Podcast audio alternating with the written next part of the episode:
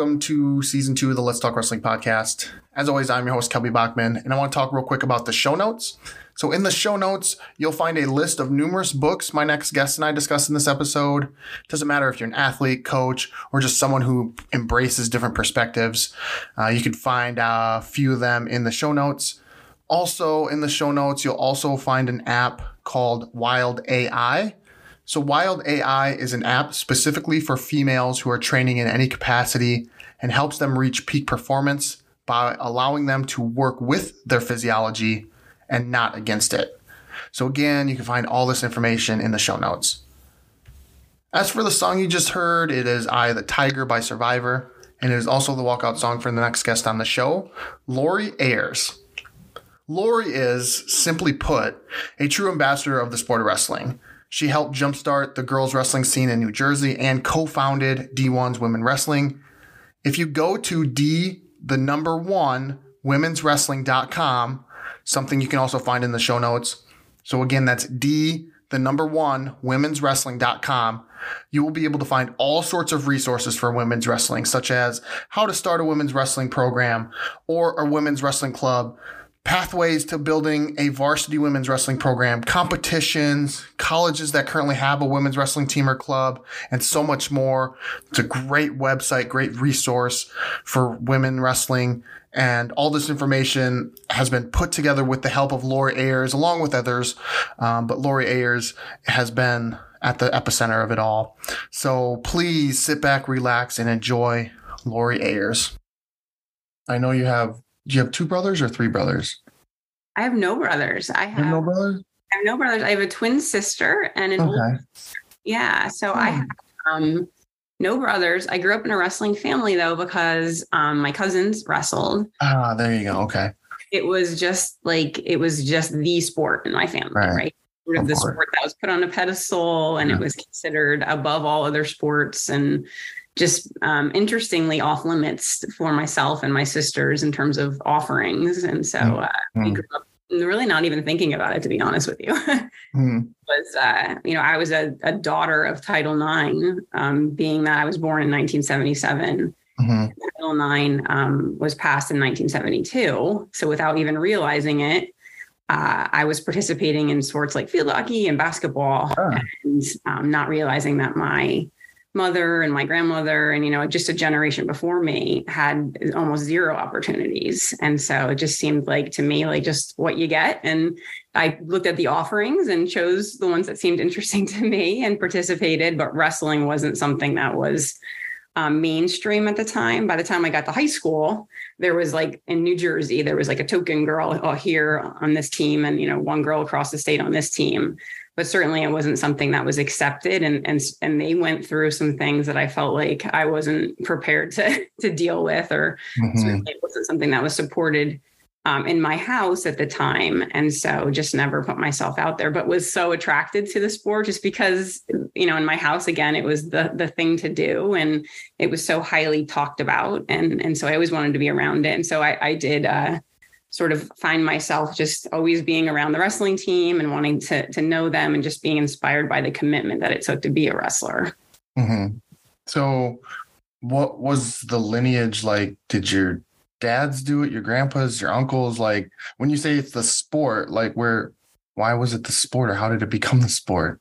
You know, it's a great question, uh, Kelby. My my father didn't wrestle, and my uncle didn't either. I think it was just recognized in my house that um, my dad and my uncle thought that it took such commitment, right, to see what mm-hmm. the my cousins went through, my dad's nephews, and um, and yeah, it just I, I think it was something that they respected so much and talked about so um, so positively that it was just something that resonated with me. Yeah. And I'm not really sure like why they fell in love with it so much. I think they just were fans of sports in general and just like quickly understood the commitment it took to be good at wrestling.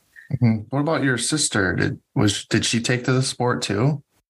You know what? They both loved it, and and they're both huge fans of the um, the work that my family does in wrestling and the, the, sort of connections that we have now, and they show up for us all the time.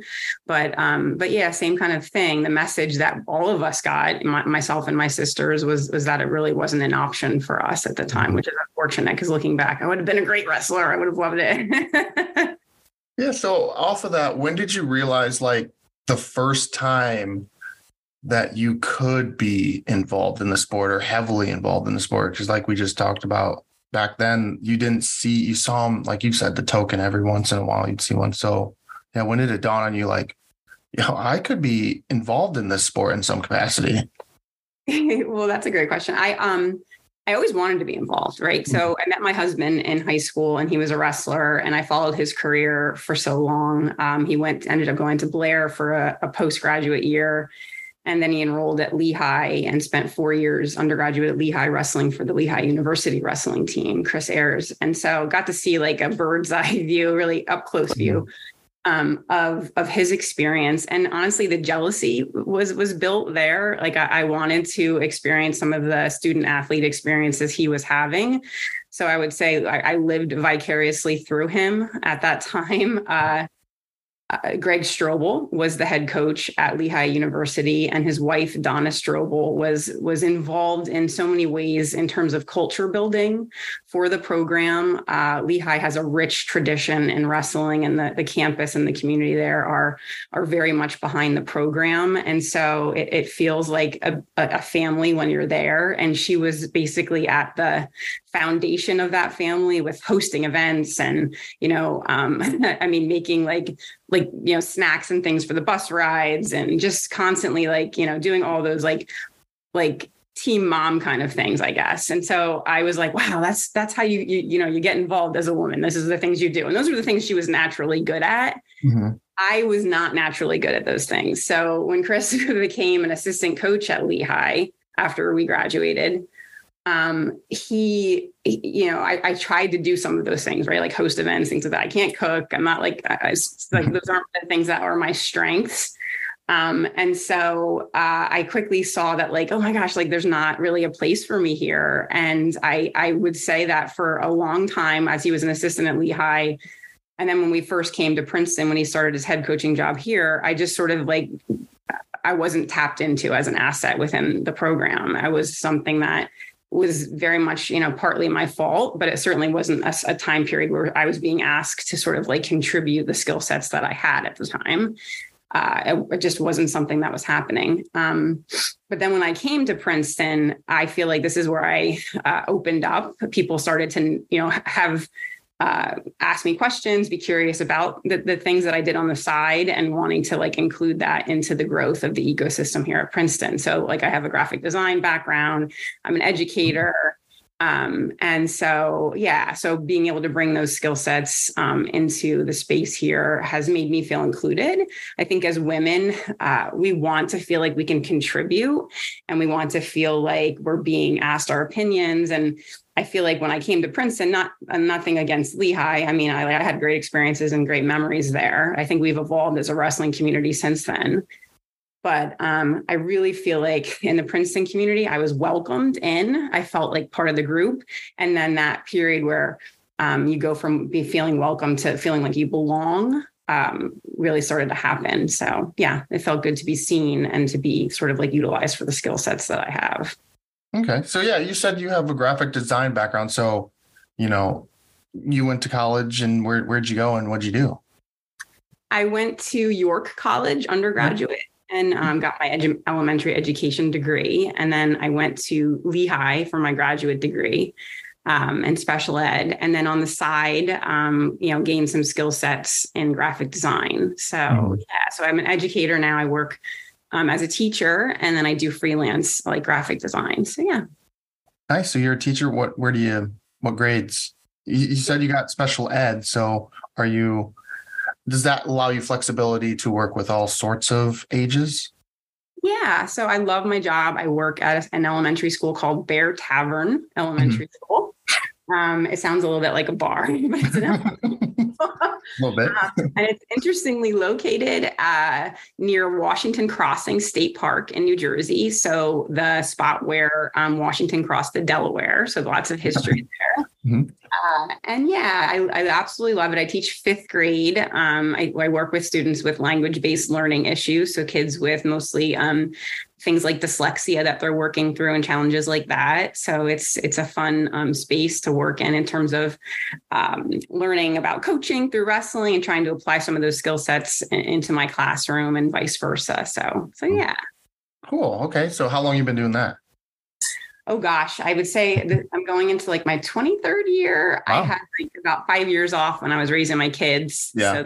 So, um, yeah, so there's some some space there, but but I really enjoy teaching, and it allows me some flexibility in the summertime and mm-hmm. and the evenings to be that advocate for girls and women's wrestling. So it's very cool.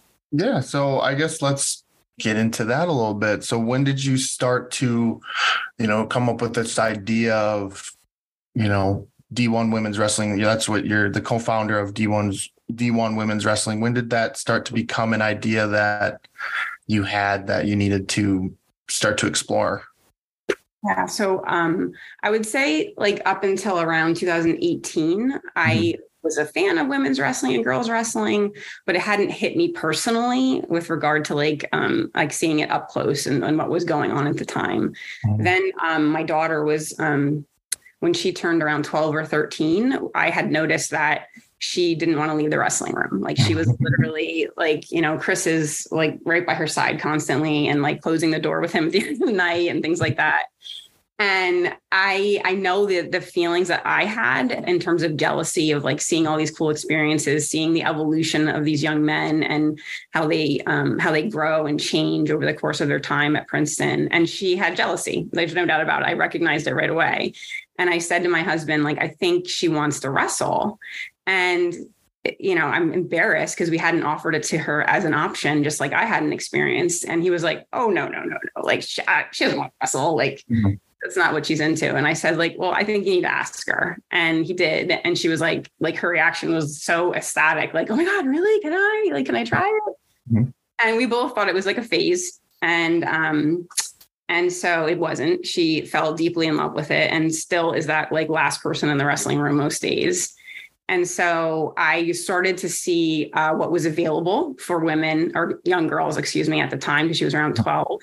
And it wasn't much. Like, unfortunately, much hadn't changed in New Jersey. She's 20 now. So this wasn't a long time ago. Mm-hmm. Um, you know, it, it was sad to me that from the time I was in high school, like not not much had gone on.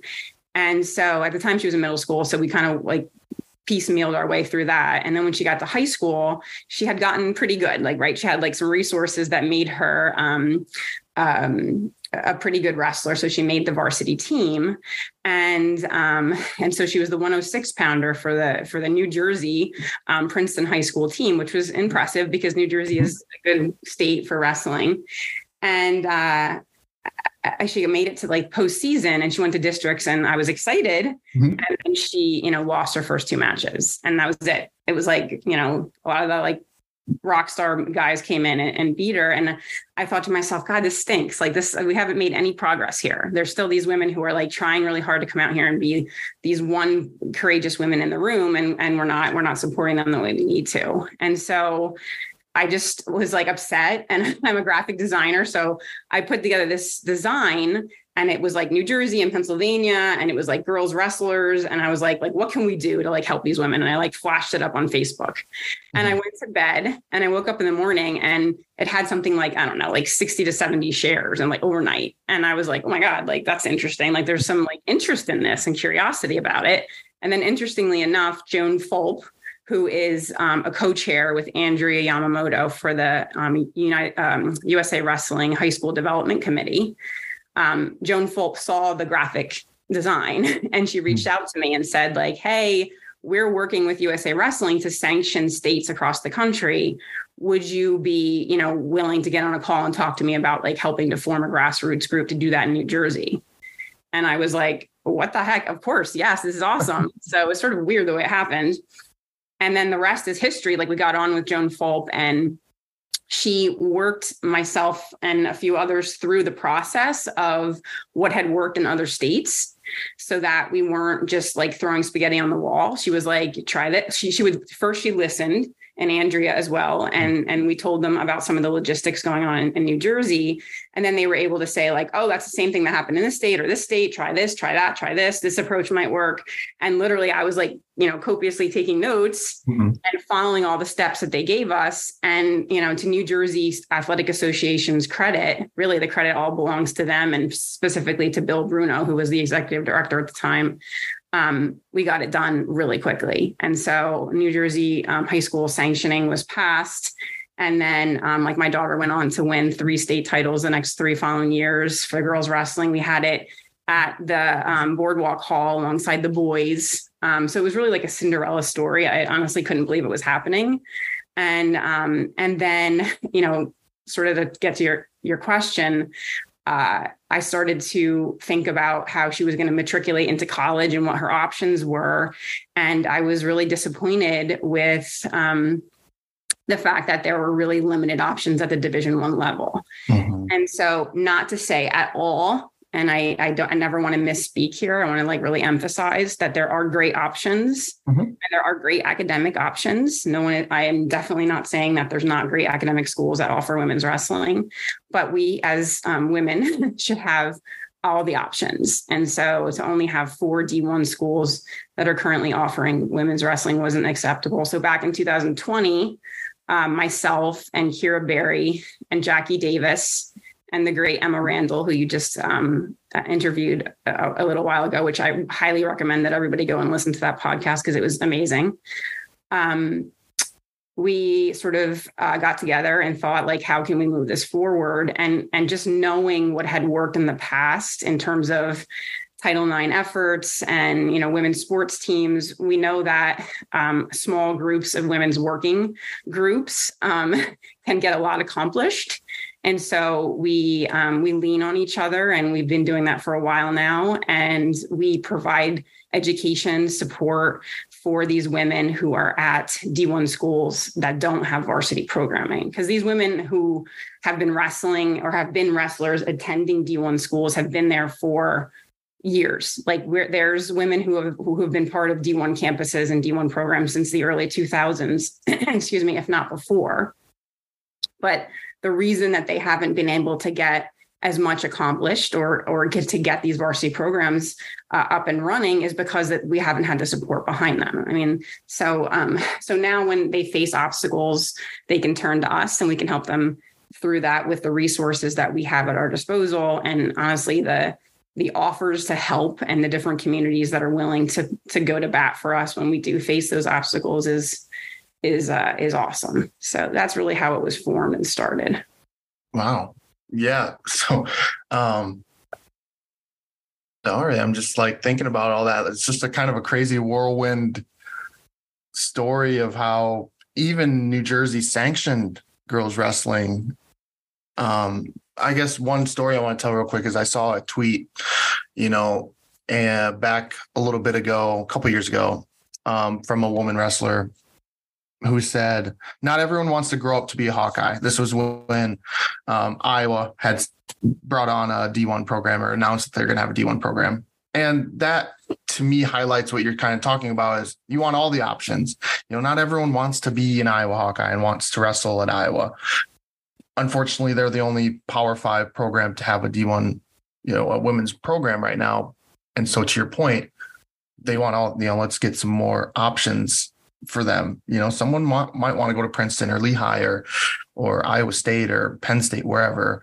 Um, but you said that people can reach out and like you can provide them support. What what kind of support can you provide, and where can they reach out to you at? Oh, I'm so glad you asked that. So, um, honestly, there are options, right? So, it's a difficult um, decision for an athlete to make when on one hand, they get admitted to their dream school, mm-hmm. but on the other hand, they love the sport of wrestling and really want to be part of a women's team. So it's it's a, it's a really a, a heart wrenching decision for a lot of women, and so it isn't easy. I'm certainly not saying that like you know going to the d1 school of your dreams and picking that choice and trying to build opportunities for yourself is going to be an easy path and it's not for everybody and that's totally okay but the options that are there that we try to advocate and um, make sure that women are aware of is that there are women on D1 campuses that are starting women's freestyle wrestling clubs.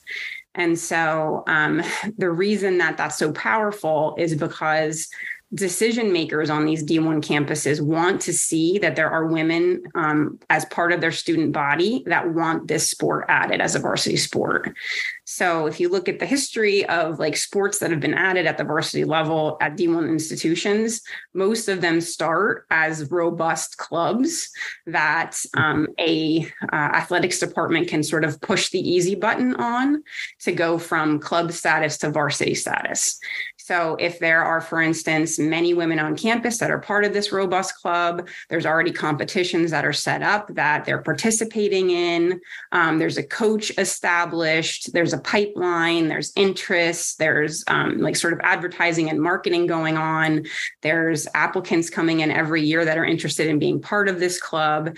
It's much more of an easy sell to a mm-hmm. decision maker than like we're starting from scratch. You're going to have to do everything. mm-hmm. So, um, um, so again, it's not for everybody. And some of these women, I would say, are like a little bit falling on the sword in terms of like adding to their to-do list with not only like being out on their own for the first time, you know, experiencing a college um, situation, but then also trying to build a program. So the one option is to start those varsity women's wrestling clubs, and we see successful clubs that are um, happening at schools like Harvard and Drexel and Brown, Princeton, Duke, Rutgers, Columbia, Lehigh. Um, so lots of different places where these women just couldn't turn down um, that admission to the school they really wanted to go to, and it's and it's effective, right? So the the athletic departments like can't ignore them, even though in most cases the club recreation department is separate from the athletics department.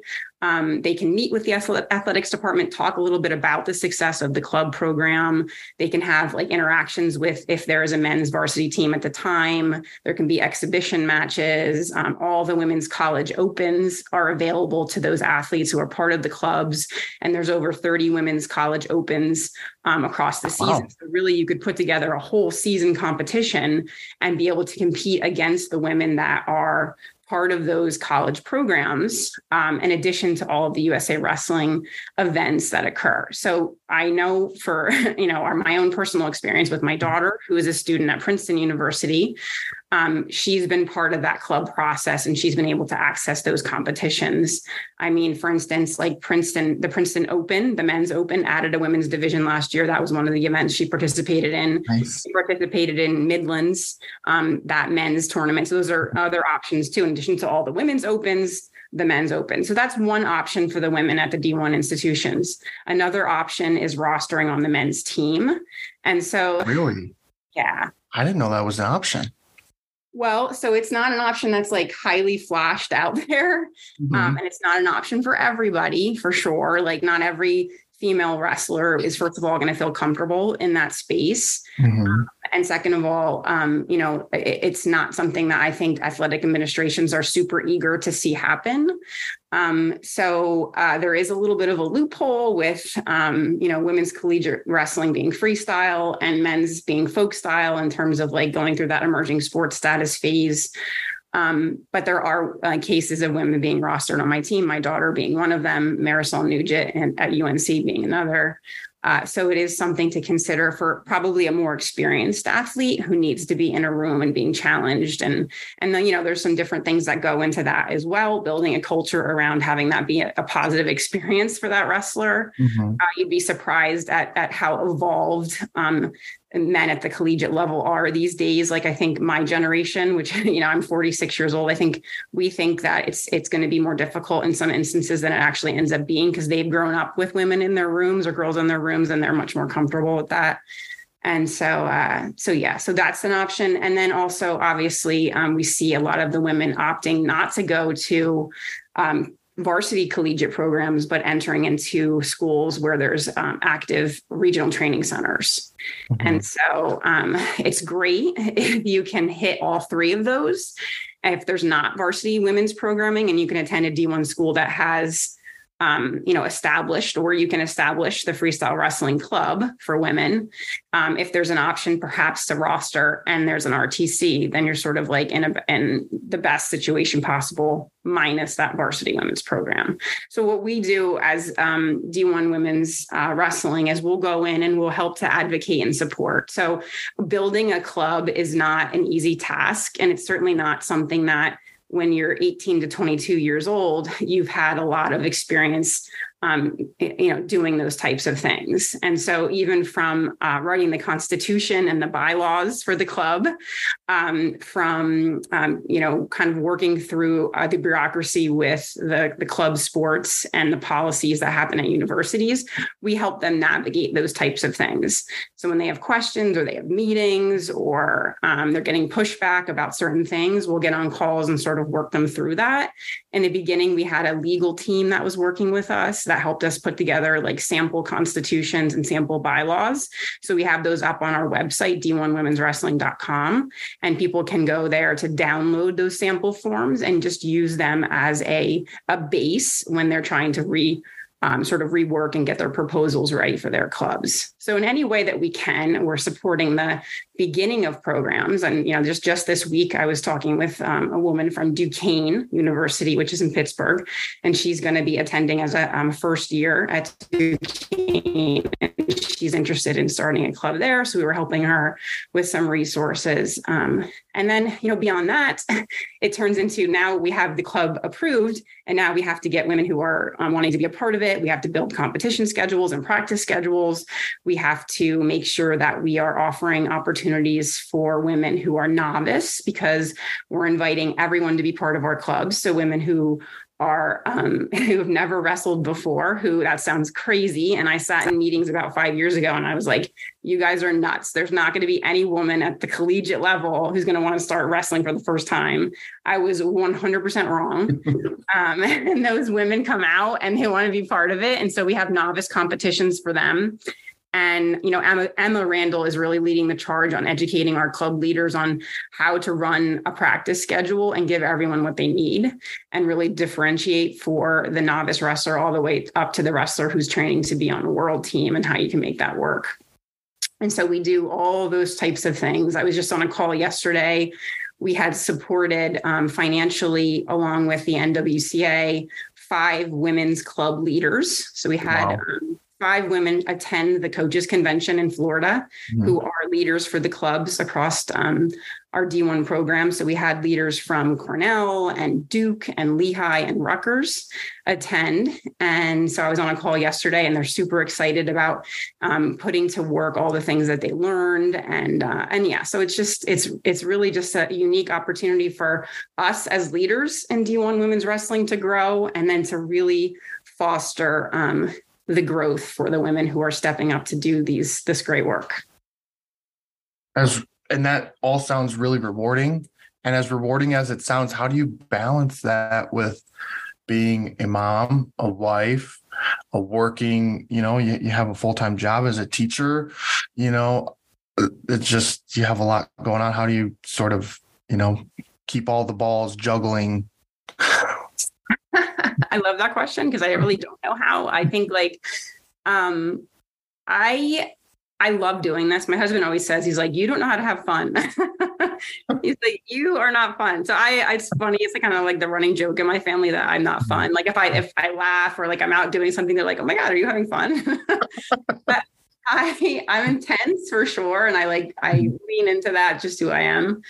Uh, I actually have fun doing these things, right? Like I mm-hmm. love. Yeah. For me, it's fun accomplishing these things. For me, like, and listen, I don't. You know, I think the best advice for any coach in wrestling or any coach or really of any sport, especially at the collegiate level, is like find a really great partner. Like if mm-hmm. you don't have a great partner who understands the commitment that you're you're, you're putting in um, as a coach or a leader in wrestling, then it's going to be tough for you, right? So the best thing that I have is a partner that we both get this, right? We mm-hmm. I I get wrestling, he gets wrestling.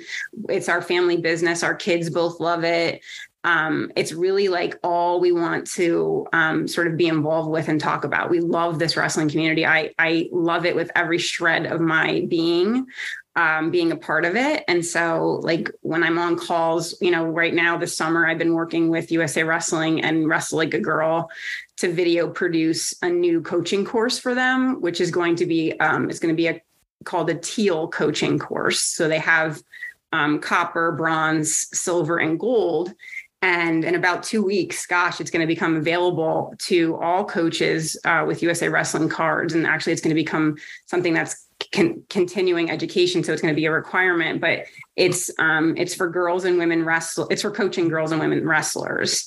And so I'm getting on calls with Tela O'Donnell Bocker, who was you know on the first Olympic team in 2004, working with Mike Clayton. I mean, you can't. These are fun things, even mm-hmm. though it's fun and uh, and yeah so i get up every day and i'm excited. I, I, have summers off as a teacher. And so i pack as much women's wrestling girls wrestling as i can into these um, short months. And then every day when i'm off at four i, I jump into a few hours of, of work in women's wrestling. Enjoy it. It's actually my fun. So. Yeah and i can tell i'm sure everyone listening will be able to tell the passion and just you're right the fun that you have doing it. Um, uh, one question I want to have I have for you is you know we talked about some of the the positives that's happening, but um, there's still some hurdles, you know, currently in in girls and women's wrestling. So like, what what are some of those hurdles that they're still facing that maybe you know we're kind of getting blinded or lost in the fact that it's growing and that's great and there's momentum and that's great but you know we, we obviously want to keep it going you know so yeah i guess what what are we currently facing here that might need to be looked at. And you know that's everything i think on the on the boys and men's side right? Like we're mm-hmm. trying to think how can we be better? What can we do um, differently? But there are hurdles like you said. I think if we're looking at the high school level and just actionable things that we want coaches to be conscious of mm-hmm. um, we're moving now really and i think so many coaches are like of course this is like sort of a no-brainer but we don't want to have just like the open door approach anymore. Like when we talk about recruiting, and of course, recruiting's coming up, the season of like being out in the hallways and trying mm-hmm. to pull people into your wrestling room. I think before it was like, well, girls are welcome here, you know, like, look, the door is open. Like it's been open for a while and they're welcome to sort of like toddle in here and be part of like what's already existing. Mm-hmm. And really that's, um, you know, and the great words, again, I'm going to mention Tela O'Donnell Bocker. She, I was on a call yesterday and she put it perfectly where like there's going to be handfuls of girls that will respond to that technique where it's like they're they've been from you know coming from wrestling families they're used to wrestling rooms they feel comfortable with that male gaze and they're going to come in when there's an open door and they're going to be a part of it. Those are that's only like handfuls of girls. Mm-hmm. If we want to get armfuls of girls and we want to have more than two or three women on teams and we want to create full teams, we need to start to adjust the way that we are running our programs and make those programs more welcoming for women. And so how do we do that? Well, um, you know, we get out of the room, we go into the hallways and we ask women to be, come in and be a part of it. We actively recruit female coaches coaches to be a part of our programs. And so, um, you know, I'll hear a lot of times from people, and I get it. It's, you know, it's not easy. You're going to have to be actively looking for these women. It's, you know, I can't find a woman. I don't know where to look. I, you know, just, there's not someone in our circle who wants to do it. I've asked people, they've said no. Um, we have to keep trying, right? Like you have to keep looking. Like there's got to be a sport coach in your building that maybe doesn't know anything about wrestling but loves sports. Like ask her to do it.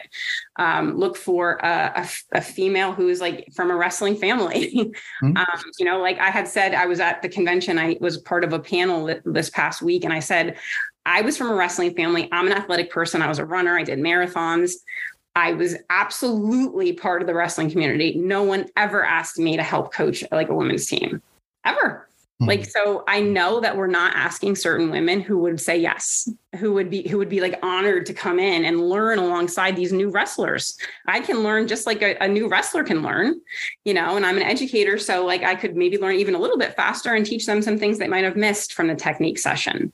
And there's a lot to being a coach, right? Beyond just teaching the technique. Um, so we we need to keep looking and asking women and ask them more than once. If they say no, women have something called imposter syndrome that happens to them a lot. You know, they don't think they can do it. There's women I've talked to who have like wrestled all through college, who've gone and gotten business degrees, who like are life coaches, and they're like, I'm not qualified to be a coach. It's like, what? And then you talk sometimes like to a man, he's like, I I coached a little while, or I, you know, wrestled in middle school for like three days. I can coach. it's like there's that difference in like what we think we can do. Mm. and we've grown up with sort of this image of like you know what a coach should be and this authoritative sort of like masculine kind of role and that's not it at all. So encouraging women asking them more than once if they say no the first time so definitely bringing them in. And really just like i think identifying and we've talked about, about this with the course that we've been building out um, for the for the usa wrestling and wrestle like a girl but like looking at your code of conduct and really thinking like it, are we doing things in here that are welcoming especially if you have a co-ed program? Um, one thing that we brought up a lot is like if you have like a shirts on policy for the women like if you can't be walking around in a sports bra that kind of thing like that should go for boys and women or boys and girls like then the boys shouldn't be allowed to walk around with their shirts off like like things if you know you're bringing the women in like really rethinking like how things work and making sure that everyone feels like there's equity and there's and you're welcome in the space so uh, those are just a couple of things i mm-hmm. i actually have a, a, friend i mean she is amazingly um uh, important to our wrestling community, Afsoon Johnson. And so um, she was at the first international competition that USA Wrestling sent a women's team to. So Afsoon Johnson, she um, she won our first um, international medal for the United States in women's wrestling. Um, she was an immigrant from Iran as a child, and so uh, Craig Sesker wrote a book about her and her time um, when she came to the states and she started wrestling in california and she started wrestling at the high school level and then went on to wrestle at, at the D, at d1 college school. But the book is amazing. Like i have it right here. I have like a 1000000 mm-hmm. different notes i've taken on it. Um, and if you go to afsoonwrestling.com um, myself and um, Olivia Lechty, who is from uh, Canada, we helped Afsoon put together a book club um, guide that you can use with your teams to have them like you know a co-ed team like read a chapter and have a discussion.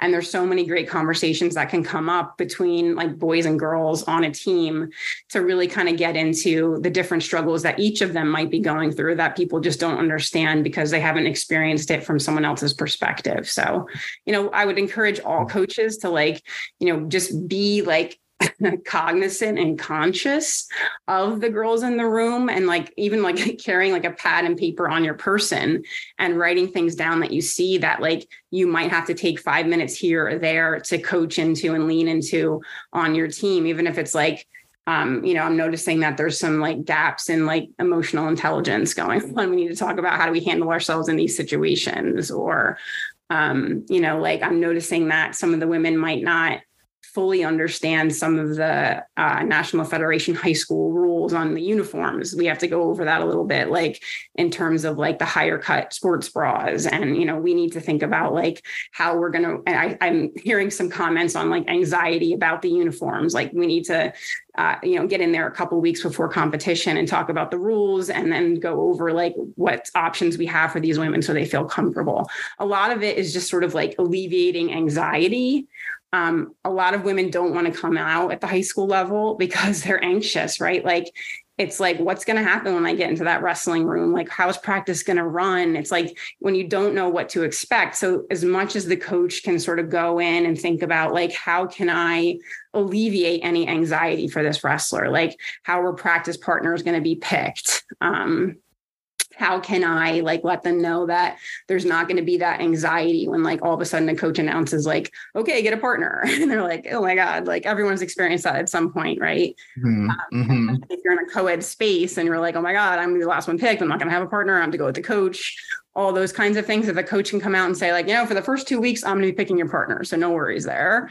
Um, you know i'm going to we're on the second day of practice we're going to go over uniforms. So like you're not going to have to worry about like uh, day before competition getting a singlet that doesn't fit right and you're like terrified of getting out on the mat because that's a real thing. Like a, mm-hmm. like a night before competition uh, an, a female athlete will depend on her coach and he'll hand, hand her like a male singlet. And she you know at home she may maybe doesn't have a sports bra. That's appropriate and and that drives her away from wrestling. He'll get a call like that she's sick or, or something like that, and uh, and then we don't know why she quit wrestling, but you know that's part of it. So there's lots to think through, and I, I'm so thankful to the coaches that are stepping up to do it because it's not an easy job for sure. But um, you know those are some things to think about. So we do have some growing pains there. I would say we also have some growing pains at the um, state level for USA wrestling programs, and that's something to be expected. You know, we don't go from from zero to 60 with complete equity overnight. I, I do think that uh, there, there is some work to do with restructuring the way some of our leadership is set up at the state level. And that's a hard conversation for some people to have. And I get that. I, I come from traditional wrestling, and sometimes it's really hard for me as well to think about doing things differently.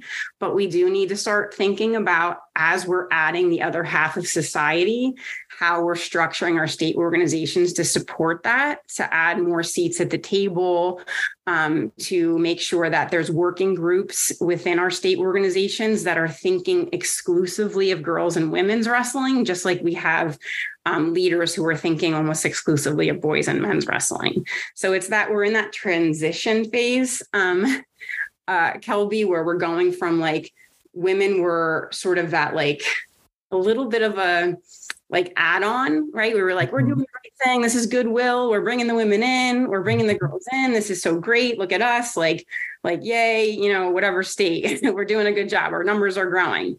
And now we're at that phase where we're like, okay, like now we need to really look at the way that we're supporting this equally. Like we're not an add-on to the agenda. We're not at the end of like our state meeting where it's like we're going to do this event and this event and everything's going to be the same as last year. And oh yeah, how are we going to add the women in now? Let's talk about that for five minutes before we leave. Um, so that can't be where we're at. We're at. We have to have intentional leadership, and that's challenging. So we're at a kind of a challenging crossroad with some of our organizations nationally and at the state level, where we have to start making some of these tough decisions and adding some folks in and um, and thinking about how we're welcoming um, change into our organizations. So yeah, that's probably where I, what I would say. No, that's you know, that's a great point. You know, um, great points you made there. I guess while you were talking, I was nodding my head a lot because I thought of, say, let's just say track. Okay, track and field. All right, they're they're the same, but they are a little different. You know, w- women run fifteen hundred meters, not sixteen hundred. They run the three thousand, not the thirty two hundred. So there's some differences in the sports. So you, while I think we all just expected just to just add women's wrestling and be like, all right, it's just going to be the same as the boys. You know, we already have a, a model that works. Here it is. And we're just going to add women's wrestling and so be it. And it's like, that's not necessarily the case. You know, you do have to tweak it a little bit and you do have to change and adapt to, you know, the women's side and the girls' side and what is going to work best for, for them as opposed to just trying to almost throw them all in one big pot and be like, this is this is the model that works, so it's going to work for the women too, and it's not the case, you know. it's it's it's and it's not people like it's not people who who aren't um, well intended, right? Right, like, right, correct. I, I, really believe the best in most people, and they're trying to do their best. And mm-hmm. as we as we learn more, we get better. I mean, there's a lot of new exercise science information coming out right now about women in sports, mm-hmm. and honestly, like we haven't seen a lot of research on women um, directly in sports. We basically had all of the, most of the studies um, the participants have been men because it gets to be so many additional variables when you add female participants to research studies. So we've applied a lot of what we think we've learned in um, exercise science to women based on research on men. Wow. And so, yeah, and so we we very recently are learning a lot of um, interesting tidbits about women and the menstrual cycle and how we can coach into um, the different phases of the menstrual cycle and how important, especially for a weight conscious sport like wrestling, to not be pushing our women to be cutting any kind of extreme weight mm-hmm. because it can have long lasting drastic effects on our women. And I think those are things that um, you know are very to your point specific to women wrestlers and it's something that our coaches need to be educated on and, and that's a big reason why i'm excited about this this teal um, coaching course coming out from usa wrestling and wrestle like a girl to really specifically talk about the two phases of the menstrual cycle and how we can coach into you know for example the beginning of the um, the phases the phase in the menstrual cycle where we should be pushing our athletes to compete a little harder and build um, muscular strength as opposed to that second phase of the menstrual cycle where we should be pulling back a bit when our hormone levels are a little bit higher and that's getting into a little um, technical um, sort of like talk but it's important for coaches to, to go there and be aware of um, some of this information so they can share it with their with their athletes and and so everyone's better educated on why it's absolutely important to mm-hmm. protect um, bone density in athletes and not be pushing some of this excessive weight loss that we we've seen in our our wrestling culture yeah yeah and just to also understand why you know hey yeah um i'm going through my menstrual cycle and i'm holding more water than normal. So yeah, I'm not losing weight or, you know, even if I'm cutting five, five-ish pounds, like I I'm holding water. So I am it's harder for me to lose.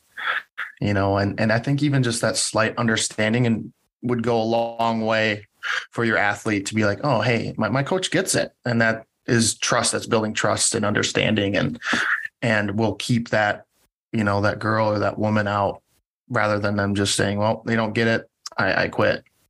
You no, know? absolutely. We're all learning together. So it's right. uh, so and the athletes included.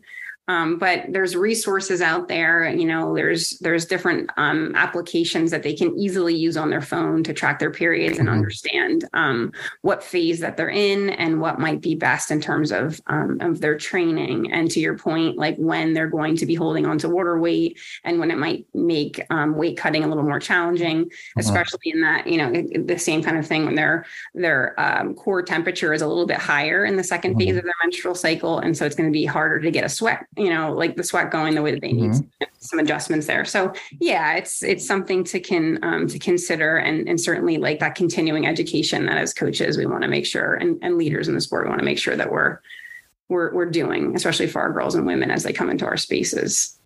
Mm-hmm. Yeah, where where did you sort of? I mean, when you got into this, you know, how much knowledge did you have? Because now it seems like you're just like a wealth of knowledge, but obviously that didn't come by just you know sitting around you you've done a lot of research how did you come up with all this and learn all this Oh, I love that question. So honestly, I'm just I'm a, I'm a learner, right? Like I I listen to podcasts, I attend conventions. You know, I go to the um, this is the first year I, I'm not attending the USA Leadership Summit in Colorado, which is actually starting tomorrow.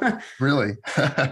I, I, I, you know, like I've been going to the um, National Wrestlers Coaches Convention for for tw- almost twenty years now. Um, so yeah, the, the resources are out there. USA Wrestling does a great job with coaches education. Like I said, the the copper, bronze, silver, and gold coaching certifications. Now they're adding that teal one as well.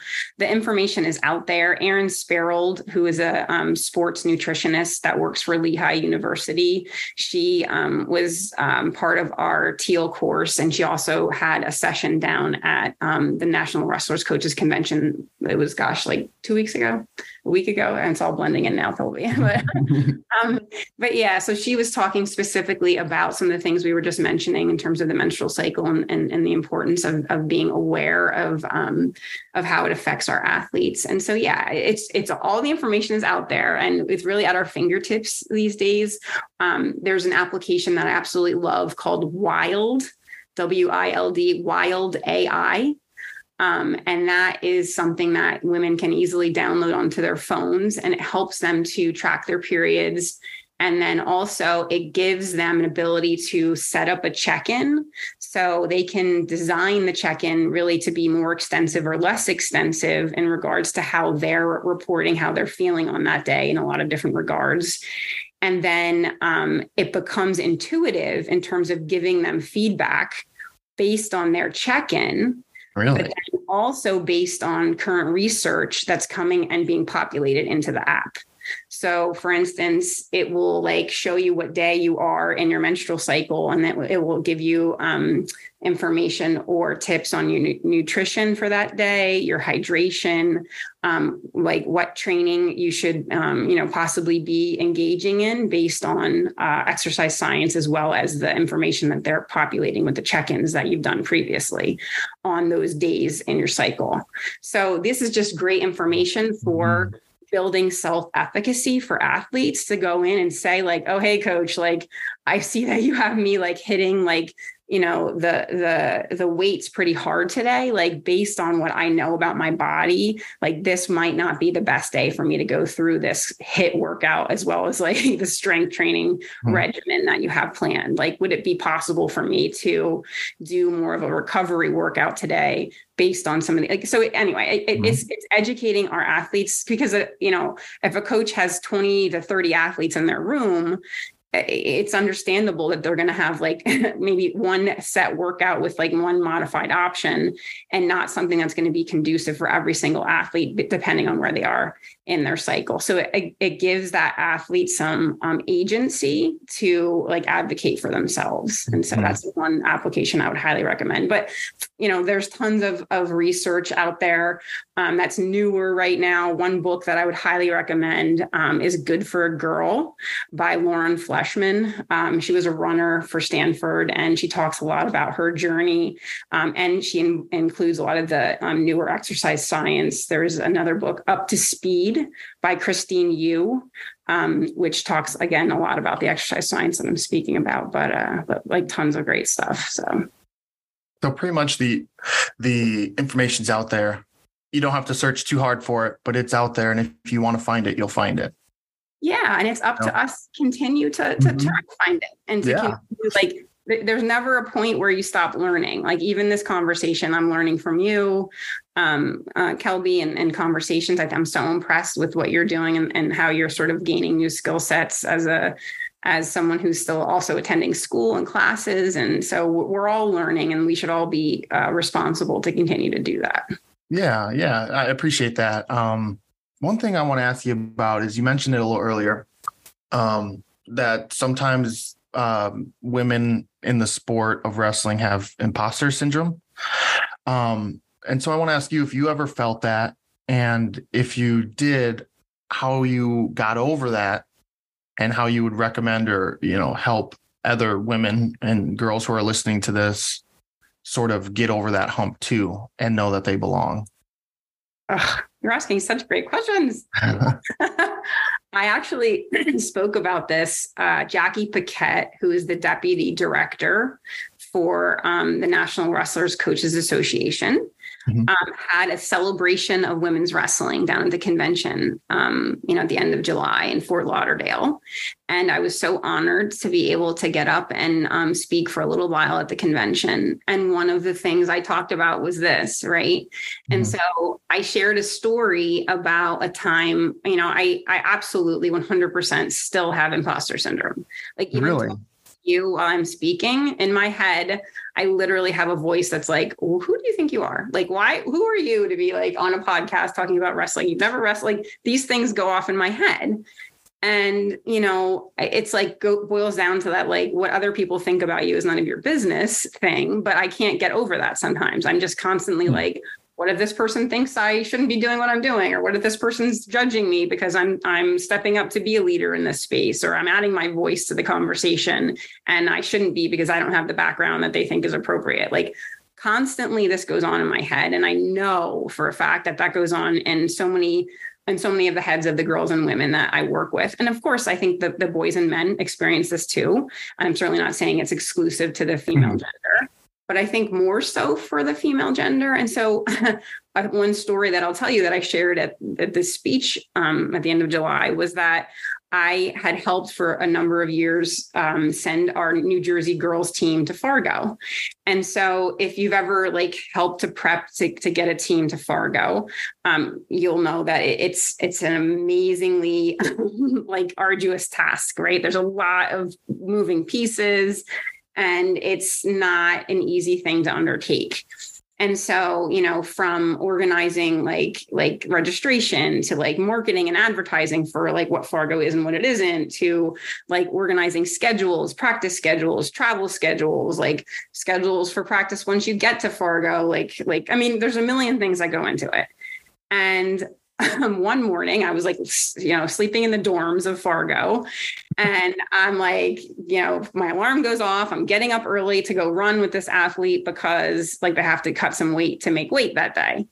So I'm like running with this athlete and like, you know, encouraging her to like, you know, keep going because she certainly, ha- you know, isn't at the point where she can stop yet and I see Heath Macaluso crossing the street. He was the women's director for New York, and of course, like Sophia Macaluso and Mia Macaluso, his like famous uh, daughters who wrestle like internationally and um, for East Stroudsburg University. Uh, he's crossing the street and he's like, "Come on, coach," and he like waves at me, and I like was like, what is going on? And I'm like, who is he talking to? And I like turned around, like honestly, like not even imagining that he was speaking to me. It was the first time anyone had ever said coach to me.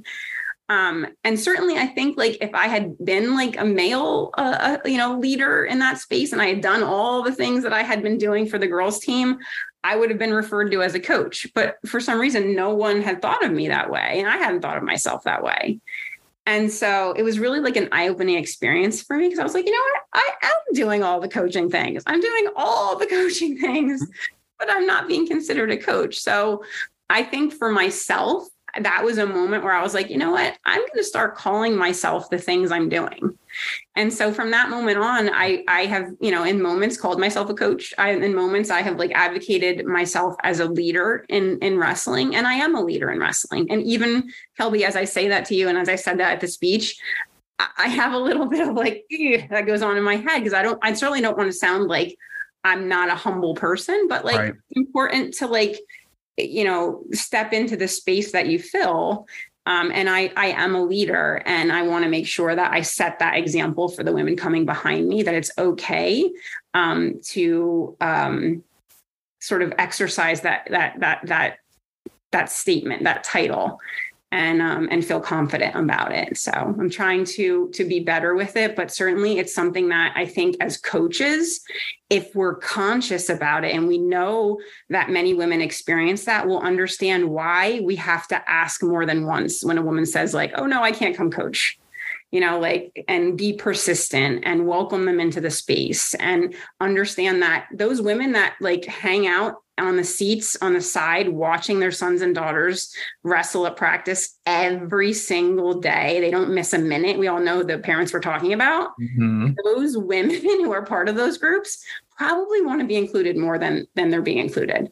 They just don't know how to ask because they don't feel like it's their place. So find out what their skill sets are, find out what their hobbies are, um, and then use their skill sets to your advantage in your wrestling ecosystem because we're missing out on a lot of people um, that we're not considering in terms of leaders for our programs. That was that was pretty powerful stuff right there because one it shows that you know, fortunately or unfortunately, you, you still struggle with that to this day. And, and it just goes to show that, like, you know, people listening go, okay, if she feels that, I feel that too. How did she, how does she deal with it? It's okay to feel those things and still, like you said, take up space. You know, it's okay to be like, man, do I really belong here? Should I? But then answer those questions and say, yes, you do. You know, I mean, yeah, that was just that was just I, I love it.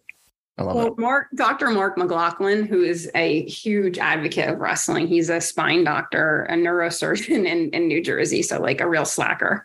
Um, mm. But he, he went to William and Mary, and he was like an EIWA champ, like lots of history himself as an athlete, and now just as a huge supporter of wrestling. He wrote a book called Cognitive Dominance, and he talks about this journey. And really, I, I sort of associate um, impo- the imposter syndrome that I go through with some of the um, like graphics and like ideals he talks about. So he talks about the hero's journey. And if you think about like like the four quadrants of like a graph, um, he talks about like in like the upper um, the upper right hand corner uh, if you split it into like a into four, right? Um, mm-hmm. how like that's like the comfortable place, like where we all feel comfortable, mm-hmm. and we're cruising along, like nothing's bothering us, we're having like good time, and feeling great. Um, but we can't stay there, right? We can't stay in that quadrant too long and feel good about ourselves because we start to feel like, what could I be accomplishing? Like I'm kind of like, you know, being a little lazy here or whatever. We've all have felt that. And then if you drop down into that box below it and think about like sort of it going around in a circle, it's where like some kind of like fear, you encounter some kind of fear where you're like, can I do this? Like, am I qualified? Like, can I push through this little bit of fear?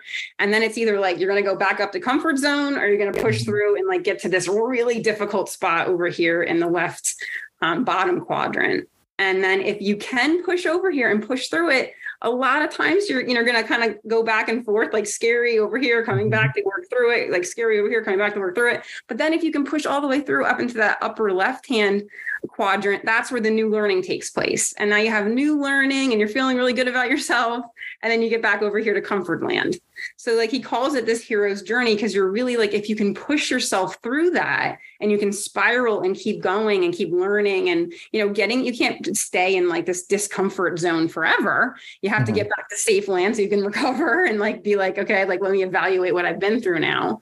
But I think like that's sort of the wisdom that I as as 46 have learned through advocating for women's wrestling like life isn't getting easier Kelby like mm-hmm. it's not like I'm like, wow, like I'm pushing the easy button. Things are just like really happening for me now.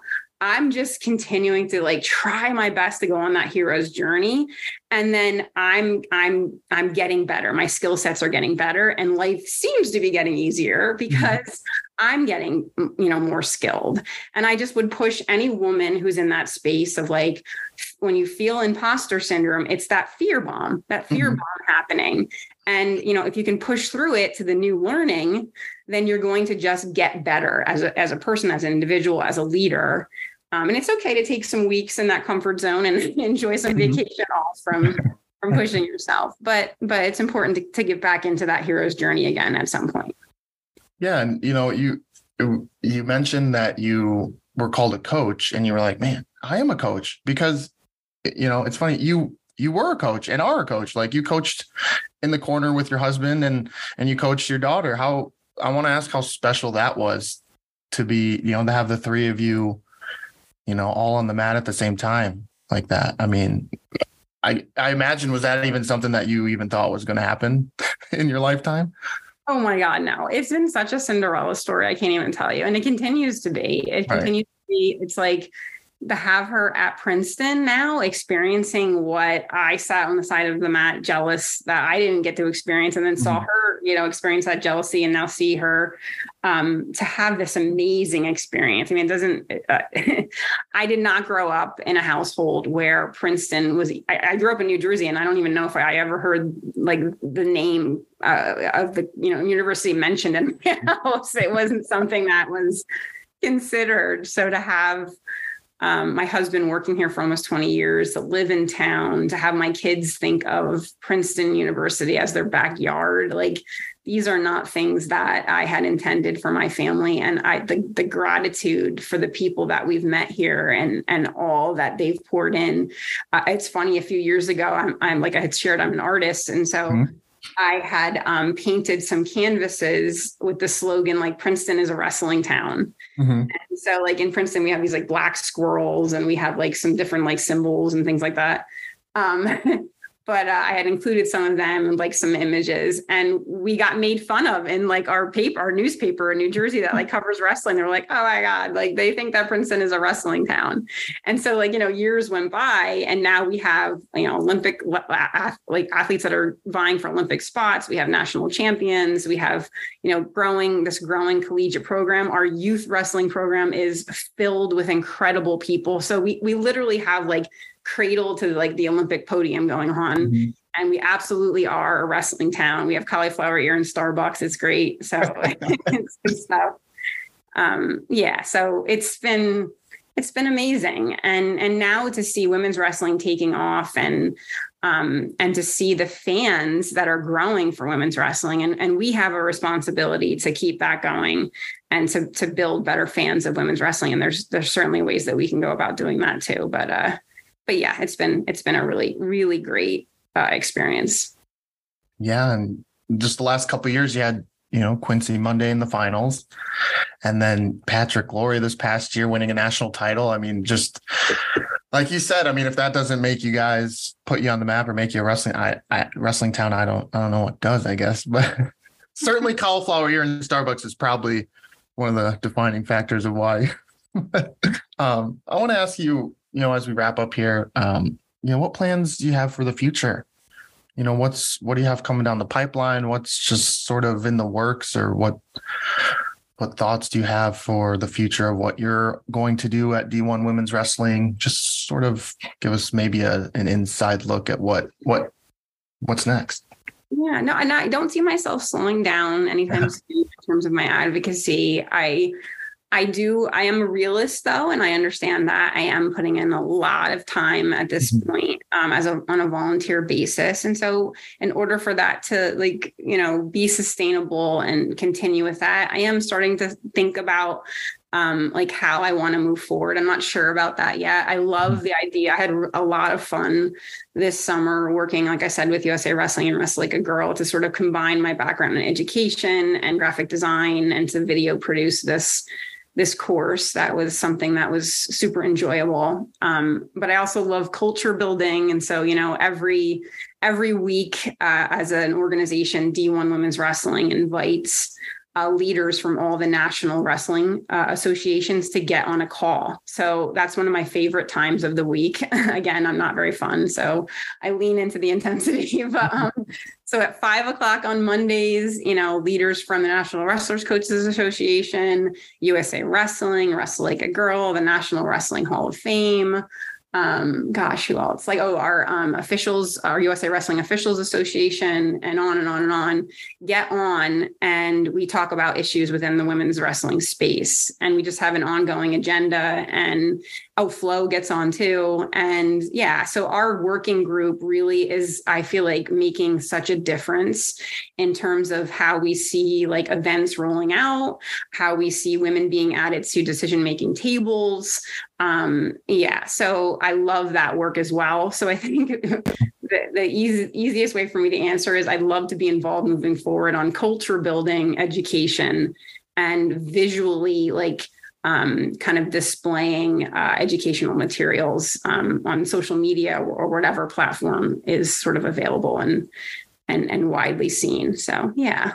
Okay. Yeah. Uh, and what you've talked about a little bit, how you you know it's fun. This is fun what you do, and you love it. But how do you take a break, and how do you just reset yourself to make sure that you can keep putting all 100% of yourself into D1, you know, women's wrestling and just everything that goes along with it. Yeah, I mean, my husband and I were so fortunate to live in town in Princeton. Mm-hmm. It's like such an awesome area.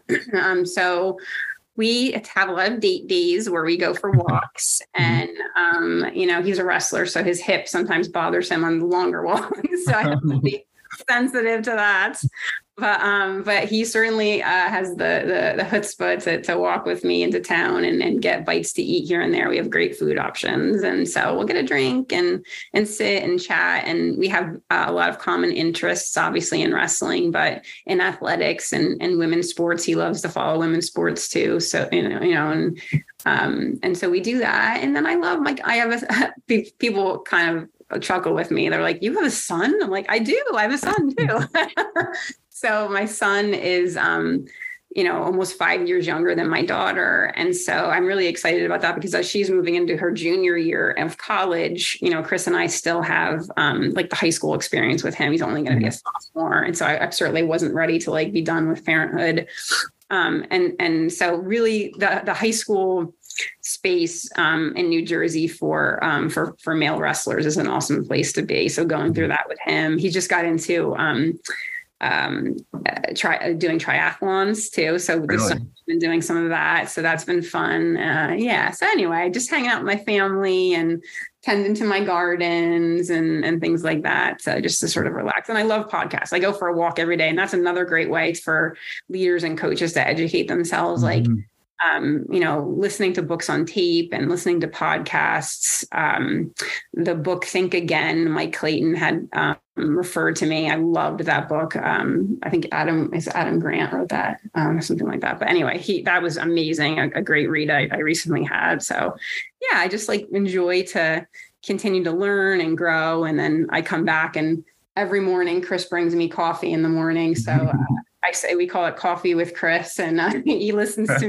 my like ideas, and so uh, so yeah, we find time to relax and, and have fun and enjoy each other. that's good. That's good. It's it's good to have that time to decompress as well, so you can come back fresh and, like I said, hundred percent, and put your all into into what you're doing. And and I just I guess I want to take a, a quick second to thank you, you know, for all you've done. Um, not only for women's wrestling, you know, because you've done a lot, but wrestling as a whole. You, you know, um, I don't want to put you in a box and say you've done a lot for women's wrestling because while that's true, you've also done a lot for the sport. You know, um, for coaches, athletes, just um, high school, college, you know, um, little kids, all of it. You know, and um, just want to say thank you. You know, there's girls and women who have opportunities now, and I, I know you're gonna, you know, say it's not just because you've had a lot of support, but since I'm talking specifically to you, you know, that um, because of you and the things you've done, that they have opportunities now that they wouldn't have before, you know. And so I just, yeah, I wanted to take some time to say thank you and show that I'm appreciative. I'm sure everyone's appreciative. And so I guess I'll say, yeah, on behalf of everybody, you know, just just thank you for for all you've done and and continue to do it's it's important and and I love it. So thank you. Oh well, thank you so much, Kelby, and I'm honored to have chatted with you today. So thanks for having me on the show.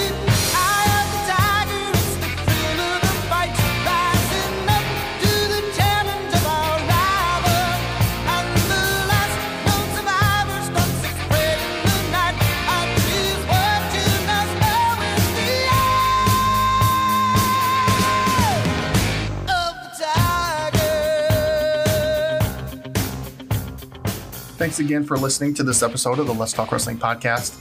Special thanks to my guest, Lori Ayres, for taking the time to sit down and chat with me. Cover art created and designed by Kristen Gill. Please feel free to rate, comment, and subscribe to the podcast. You can also check me out on Twitter, Instagram, and my brand new Facebook page to hear more of my content. Don't forget, check out my website at Let's Talk Wrestling podcast.my.canva.site. And as always, be sure to tune in to hear the next guest of the Let's Talk Wrestling podcast. Take care. See you next time.